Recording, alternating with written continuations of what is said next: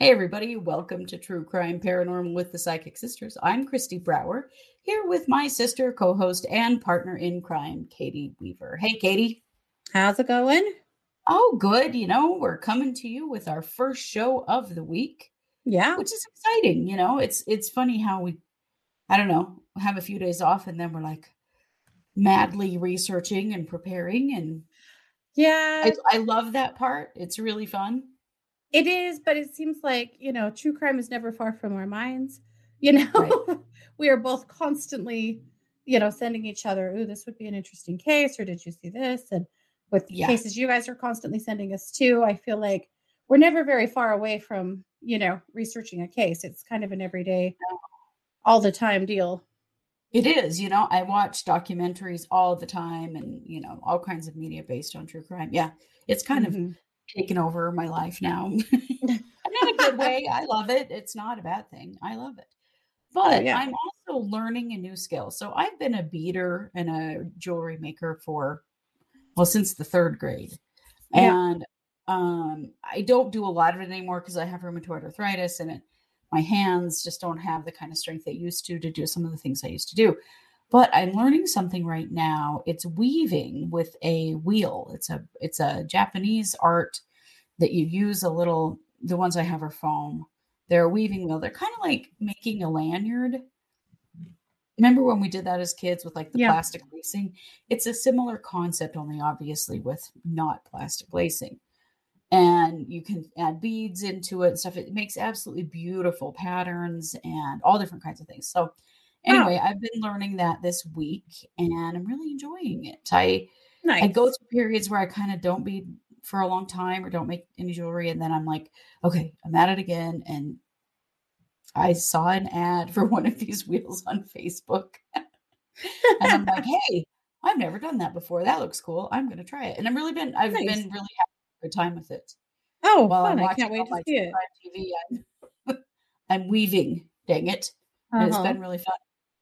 Oh, I love it. That's very cool. Well, I can't wait to see it and the spoils of it. Very fun. Yes. I've got some fun things coming together. So it's nice to pick up a new creative endeavor. I don't know. Sometimes I get real worn out on the stuff I'm doing and get bored. And this is brand new. And I've been to the craft store like 5 times and ordering things on Amazon and stuff to get the materials I need. But I've really been enjoying it. So when I have a little bit more made, I will show it off here on the show. How's that? Very cool. Well, I can totally relate because, you know, I just figured out last week finally how to make my paper cutter my vinyl cutter cut paper. I've tried lots of times with terrible results, and I finally discovered what I was doing wrong, fixed it, and now I can cut paper however I choose, which is just it's something I've been wanting to do for a while. So. Yeah, so I've been having a ton of fun with it. I cut a birthday card for Rhonda that turned out so cool. Pretty. Yeah, it's like 10 layers of paper, you know, creating a mandala effect. Anyway, I've been doing that. But one thing I found I really want to try is making paper roses. Ooh. And there's a room in my house, my dining room has this little like kind of like alcove in the wall. And I don't ever know what to do with it. I've hung pictures there before. It's kind of low. I've tried to put vinyl, you know, stuff on that wall before. It doesn't stick very well because it's textured. Anyway, I finally figured out I'm going to do a like paper flower mural there. And ooh, nice. Yeah. So I ordered the cardstock I needed and the fancy glue gun. Mine weren't fancy enough. Oh, wow. Got my patterns all ready so that when the cardstock comes, I can cut them. And I'm super excited about giving it a try. So I'll have hopefully something to show for myself soon. The biggest flowers are 24 inches across. Oh my gosh. Yeah. They're enormous. I'm only 60 inches tall. I'm just saying. Yeah. They're huge. Like that's big or I'm just little, whatever.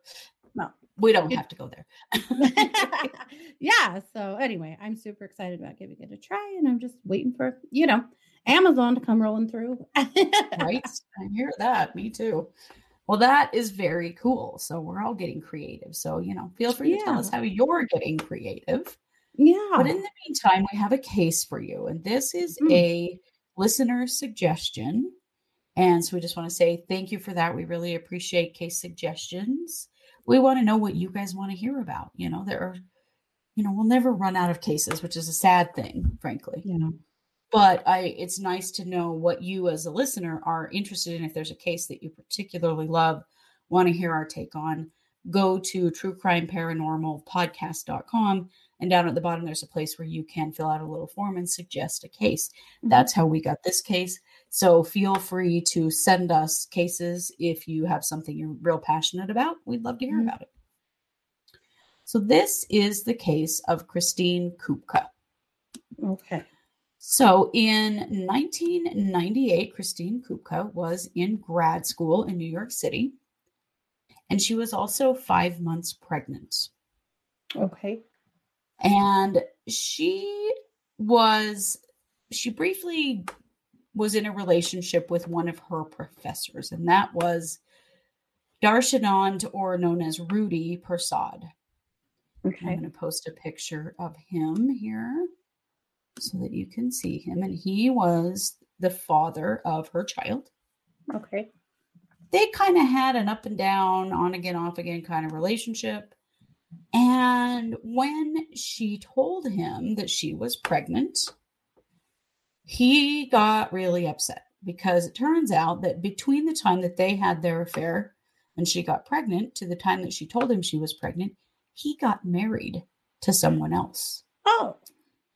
Yeah. So pretty complicated. And that's also kind of your fault, Rudy, for being a big whore, but okay. Right. We'll keep going. Exactly. Yeah. He was mad at her. He wanted her to have an abortion, and she didn't want to. She wanted to keep the baby. And she indicated to family members, her sister particularly, that if something happened to her, it probably was him. Right. She never actually said that he threatened to hurt her, but she gave the impression that she was feeling a little bit afraid of him. Mm-hmm. Considering this situation. So there a couple reasons that Persaud was so upset. One, obviously he's married to someone else, and now there's a baby coming from a different woman. But also he was Guyanese. He was a Guyanese immigrant, and his father is a Hindu priest, or was a Hindu priest at the time. And so that was like a huge deal that he should not be having a baby, you know, out of wedlock. Sure. And I don't know, there are all this, you know, all the rules that come with religion, that he was really upset that his family would actually disown him over this. So that's kind of the backstory. She was majoring in philosophy at Baruch College, and she was going to graduate in 1999. This was in October 1998 is when she went missing. And then she was going on to law school, and she planned to be a civil rights attorney and fight for women's rights. So she was a pretty outspoken person, and you know, really believed in. She interestingly, she was pro-choice when it came to abortion, but she wanted her baby. She wanted to keep her baby, and so she didn't. Sure. She basically told him, "I'm keeping it. I want to have this child."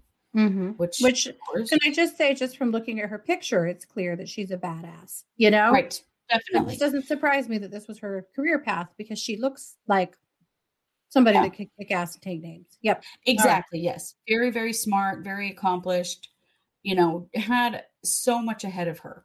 Mm-hmm. And the pregnancy was a surprise, but she took it in stride and was ready to have a child and finish school and become an attorney and do all the things she wanted to do.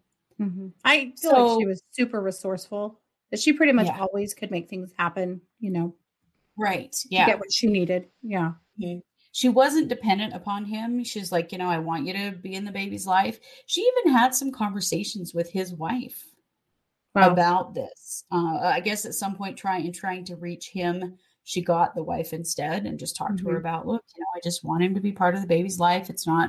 I'm not expecting a lot from you, but you know, this is his responsibility as well as mine. And she was, I liked how in learning about her, how upfront she was about the whole thing. She didn't let it be a big secret or something to be ashamed of, which I thought was really cool. No shame. Not at all. No, she was fully ready to be a mom and excited about this baby.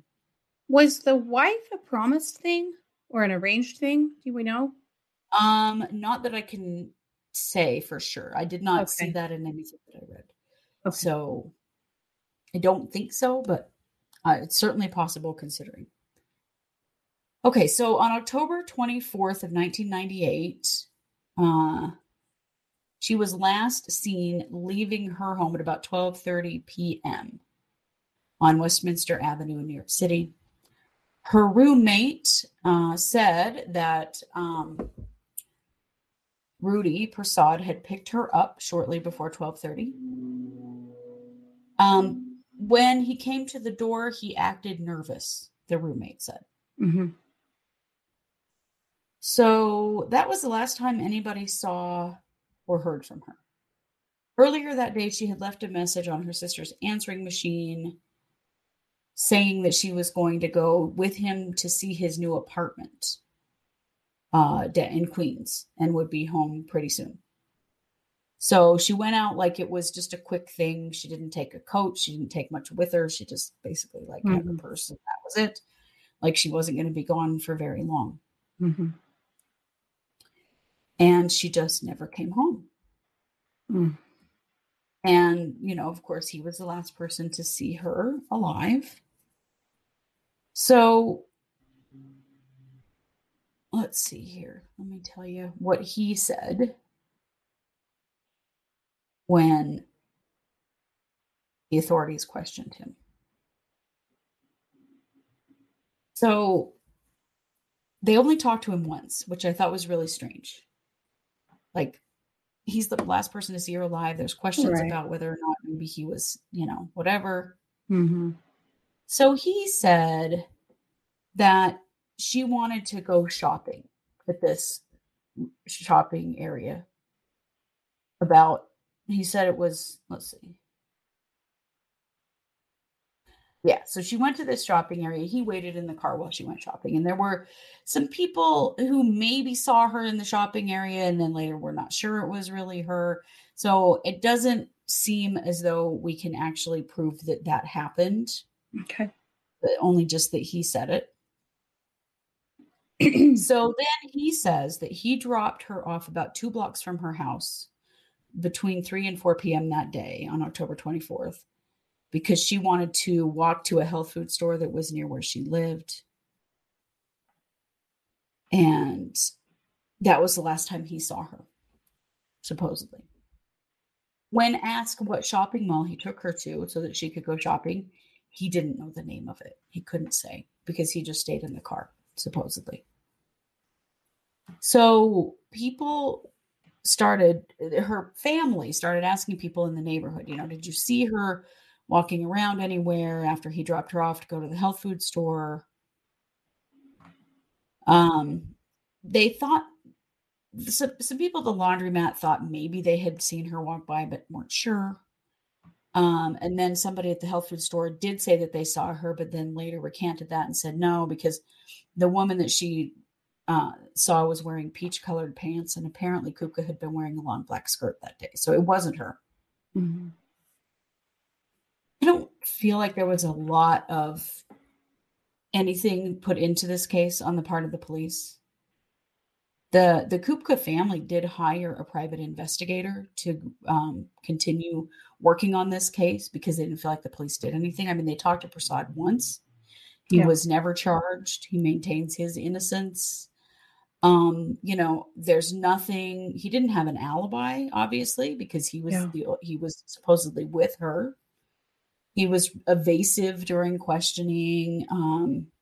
They never searched his car, his house, nothing. There's really no evidence to link him to her, but I guess that would have required a warrant and some searching, which they did not do. They do believe that she is a victim of a homicide. Obviously, she's been missing since 1998. Yeah. At one point, there was, in 2010, police dug up the basement floor of a shop that was at one time owned by one of Rudy Persaud's relatives. because there was a section of concrete that looked different than the other sections, like maybe it had been poured later or dug up and poured again or something like that. And there was a cadaver dog did have a hit there, but there was no remains there when they were there. Now, had she been there at one point or not? Maybe. We really don't know. There's so little known about this case. There was so very little police work done. Yeah. Hardly anything, to be perfectly honest. Other than they talked to Rudy Persaud once, like that kills me. And then, the digging up of that one place. I mean, that's all they've done. That's all they've got. So there's really nothing known now. This case, her family has hired a private investigator, but I was on the website that they created for her about that. And it's obviously a site that was created 20 years ago, mm-hmm. and it doesn't have any updates on it. So there's nothing. Her body has never been found, and Persaud is free, and that's it. That's the whole thing, which just blows me away. Yeah. Well, let's take a commercial break. And when we come back, I have some definite thoughts on this case. Okay, awesome. Yep, we'll be right back after the break. Life is complicated. The last year has been so hard on sensitive people. So many uncertainties and so much heavy energy to wade through. People are working on jobs and relationships, energy work, self-development, and health. So why call me? Because my clients are my family. When you invite me onto your team, I will do all that I can to help you shift from a place of surviving to a place of thriving. I can help you shift from uncertainty, stress, fear, lack, into a place of joy, peace, clarity, and abundance. Give me a call, Katie Weaver, Professional Psychic Advisor, over at 12listen.com. Okay, and we're back. So, this is a cold read case. Of course, Katie didn't know what we were going to do before we came on to record this show. She's not studied this case beforehand. We like to do these kinds of cases just to get a flash psychic read from the basic information of a case about what Katie, in this case, thinks happened to Kristine Kupka. So I've given you the basics. What do you think? Okay, so here's what I'm seeing. What I'm seeing is that he did tell her that he had an apartment that he wanted her to come and see. He kind of acted like he changed his tune and was like, okay, so we're having this baby. We'll come and see the apartment that we're getting, that we're going to have a nursery in. He kind of lured her in with this. Yeah, okay. We're going to get a new apartment. We're going to have a nursery for the baby. We're going to, we're going to be a part of the baby's life, kind of, changing his tune. So she was like, mm-hmm. Okay, I'll play along. I'll go see the apartment. Yeah, great. Maybe this is a turning of the tide. So sure. She went with him. Of course, he was nervous because that's not where he was taking her. What I'm seeing is that he had actually gotten a chunk of money from one of his relatives to help him with this. And that this sounds so made for TV that I can't stand it, but it's what I'm seeing, so I'm going to relay it. That he had hired someone to take care of her. Oh. What I'm seeing is that he pulled up to a building that was like pretty much abandoned, like into an alley or behind a building where there wasn't really much to see, and got her out of the car, and another car pulled up and they wrestled her into it. And that's the last he saw of her. Wow. There was no shopping center. There was no health food store. There was none of that. Those were just things to try to, create some kind of, alibi or throwing the police off course or whatever, which, didn't really matter considering that they didn't really do anything, Right. But I see him with this, stack of cash that he received from someone who helped him and passed off to somebody else to make this go away because it was just, his family just wasn't going to have this. Right. And the fact that she refused to abort the baby it wasn't happening. I do feel like this relative also helped connect him to someone. I feel like he didn't know anybody that was like a hitman or, you know, somebody that would dispose of someone for you, but that the person who helped him pay for it also helped him find a person that would do something like that. So some connection maybe to organized crime or something along those lines. I'm not sure about that. But at any rate, so the people that did take Kristine Kupka, they shot her, they wrapped her in plastic, and they put her body in some kind of a body of water. Okay. I suspect that they, you know, not even that. No, that's what I see. I was going to say maybe they secured her in a way that her body wouldn't come up. No, they secured her and they put her in a body of water. Why she hasn't surfaced somewhere, I don't know, except for that I suspect she's lodged under something or, you know, the body's trapped and probably long gone at this point, deteriorated and disappeared. But she died the day she disappeared. I feel like it was within an hour or so of her disappearance. I don't feel like she was tortured or beaten or attacked or anything or, you know, assaulted or anything along those lines. She was literally just dispatched. Wow. And that was it. And then that's horrifying. Whole plan was that because he didn't actually do it, that they couldn't implicate him for doing it. I do feel like he hid the money trail too, that he didn't take the money directly from his account. It came from someone else. So there was no, you know, way to track him there. And he figured he would just lay down. Well, and frankly, not that the police looked, I don't think. No. It doesn't appear that there was much investigation at all. He lucked out in that part. Yeah. You know, apparently a missing pregnant woman wasn't much of a priority in 1998. And sometimes it still isn't in 2021. Yeah. So play dumb he did, and it worked. And that was it. I feel like he thought that since he'd kind of arranged it this way, so if he ended up taking a polygraph, it would be easy to say he didn't hurt her. And he doesn't know who did because he didn't even know those people. Yeah. Right. He had it all planned out in case it, you know, went deeper than it did. I actually feel like he was quite surprised that they didn't dig deeper into him than they did, you know, but he was planning to be this bereaved, you know, father of this, you know, baby that was coming and, you know, these are his alibis and reasons why he didn't have anything to do with it. And that, and, you know, he didn't even have to go that far. It was way too easy. I mean, not only did he kill her, but he killed her. Of course she didn't take off. Of course she didn't just disappear. It wasn't like her to not show up for absolutely everything on time and early. She would never have not just walked away from her obligations and her opportunities. No. She had big plans. Right. No. So he didn't kill her himself, but he did have her killed. Yes. That's horrifying. That's absolutely horrifying.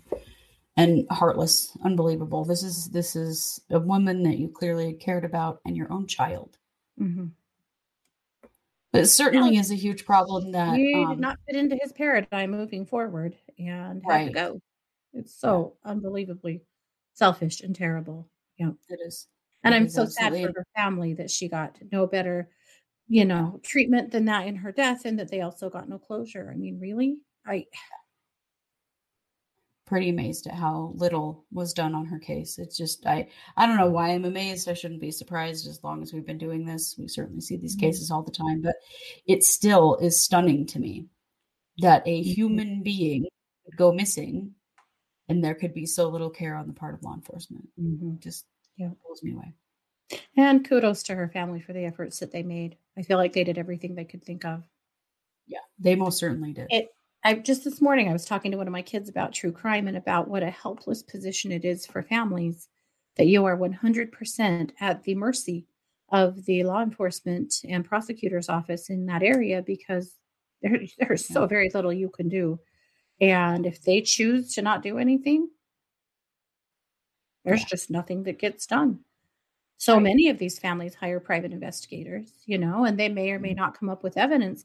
One thing we've learned is a lot of times they do learn some things and the law enforcement branch doesn't want anything to do with it. They still don't do anything. Yep. Yeah. Yep. Yeah. Well, you know, sadly, this case was certainly one of those, and just horrifying to me. But it continued, even though this was in 1998, it still hasn't been solved, you guys, 23 years later. So we're still in a position of needing some serious reform in the way that cases are handled. you know, missing people, missing women, murdered women.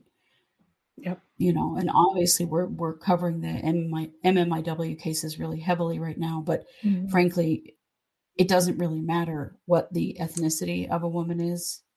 There's still nowhere near enough done, and nowhere near enough, you know, seriousness taken on cases like this. Yeah. We could tell you 100 stories like this right now. Mm-hmm. I will tell you that I think that Rudy's wife at the time, I think she was very suspicious of this. Mm-hmm. I also think that she was quite afraid of him mm-hmm. and didn't dare say shit. Yeah, I would imagine, considering the situation and knowing what he'd done to basically a woman who crossed him. Mm-hmm. What he was the most mad about is that she refused to get an abortion. Yep. Yep, for sure. Well, that is the case of Kristine Kupka. Thank you for the listeners who, I think we've had this case suggested more than once, and I really appreciate that. And this is what we see. Katie, thank you very much for that read. You bet. On what happened to Kristine. And we will just continue to elevate cases like this in the hopes that bringing attention to them yet again will bring some information and maybe at least some justice, or if nothing else, some closure for families. Mm-hmm. Yep. Yeah. Well, right. We are True Crime Paranormal with the Psychic Sisters. We'll be here all week. We have new cases coming out. This is our Monday case. We have a Tuesday and a Wednesday. And on Wednesday night, we have the case update. And on Thursday night, we have the Psychic Hour. And Tuesday night, we have a Spirit School class. Yes. If you're a part of our membership program, Spirit School. Mm-hmm. So what's our Spirit School class this week? So this week I'm going to teach you how to do a 3-card spread with oracle cards. So if you did not take my first oracle card class, Intro to Oracle Cards, go back into the Spirit School videos and find it. It's a couple of videos back. Take that if you have time beforehand, and then come and take this one. If you haven't had time to take it, you can still come, you know, but I would recommend that you do them both. And we're going to keep spinning off of oracle cards into various kinds of uses and spreads. But this is what we're doing this time. So I'll teach you how to do a 3-card spread. Nice. I love it. Yeah. Love it. Oracle cards are so much fun. Yeah. So that's what we have going on. You can always learn more about us at truecrimeparanormalpodcast.com. And that's also where you can send us cases. So thanks for listening, you guys. Thanks, guys.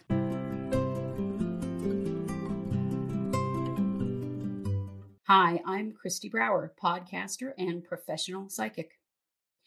I have spent the last 14 years honing my skills as a psychic and a healer.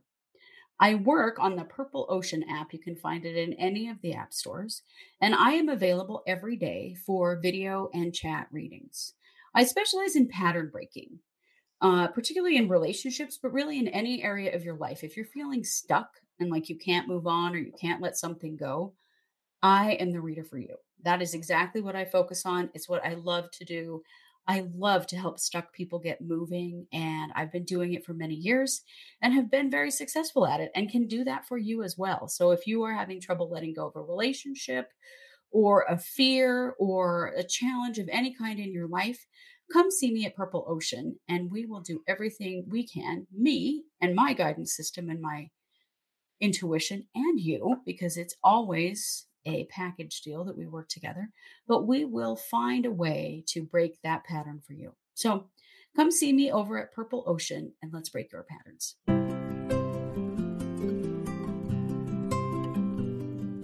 If you're enjoying this podcast, don't forget to like and subscribe on your favorite podcast platform. If you're watching us on YouTube, you can always like and subscribe there as well. We also love comments and reviews. True Crime Paranormal is hosted by Katie Weaver and Christy Brower and produced by Christy Brower. True Crime Paranormal is a Short Girl Productions podcast.